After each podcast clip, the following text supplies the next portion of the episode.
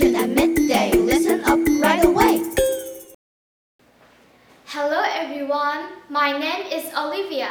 Today I'm going to tell you about my lost passport. My lost passport. Early next week I'm going to New Zealand with my parents. I'm incredibly excited about the trip and I packed my suitcase several days ago.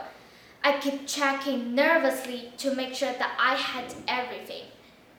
I do not have to worry about the tickets since my dad is in charge of those. However, I thought that I had best check on my passport one more time.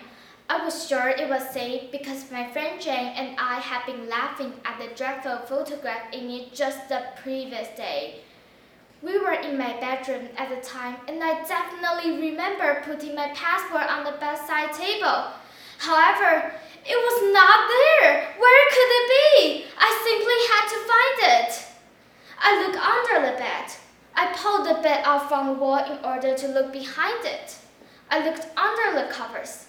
I looked under the pillows. I took the sheets of my bed and looked under the mattress.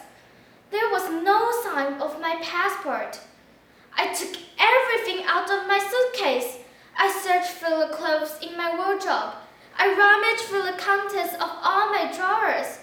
I looked in all the books in my bookcase. The passport was nowhere to be found.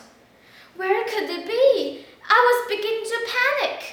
Then I remember there had been a library book lying beside my passport on the bedside table. I had taken it back to the library just a few hours ago. Could my passport have been in the book? I sprinted down to the library. The librarian had not yet put the book away. It was with trembling fingers. There was my passport! I nearly burst into tears of sheer relief. Thank you, everyone. Voice of Jiro. Learning every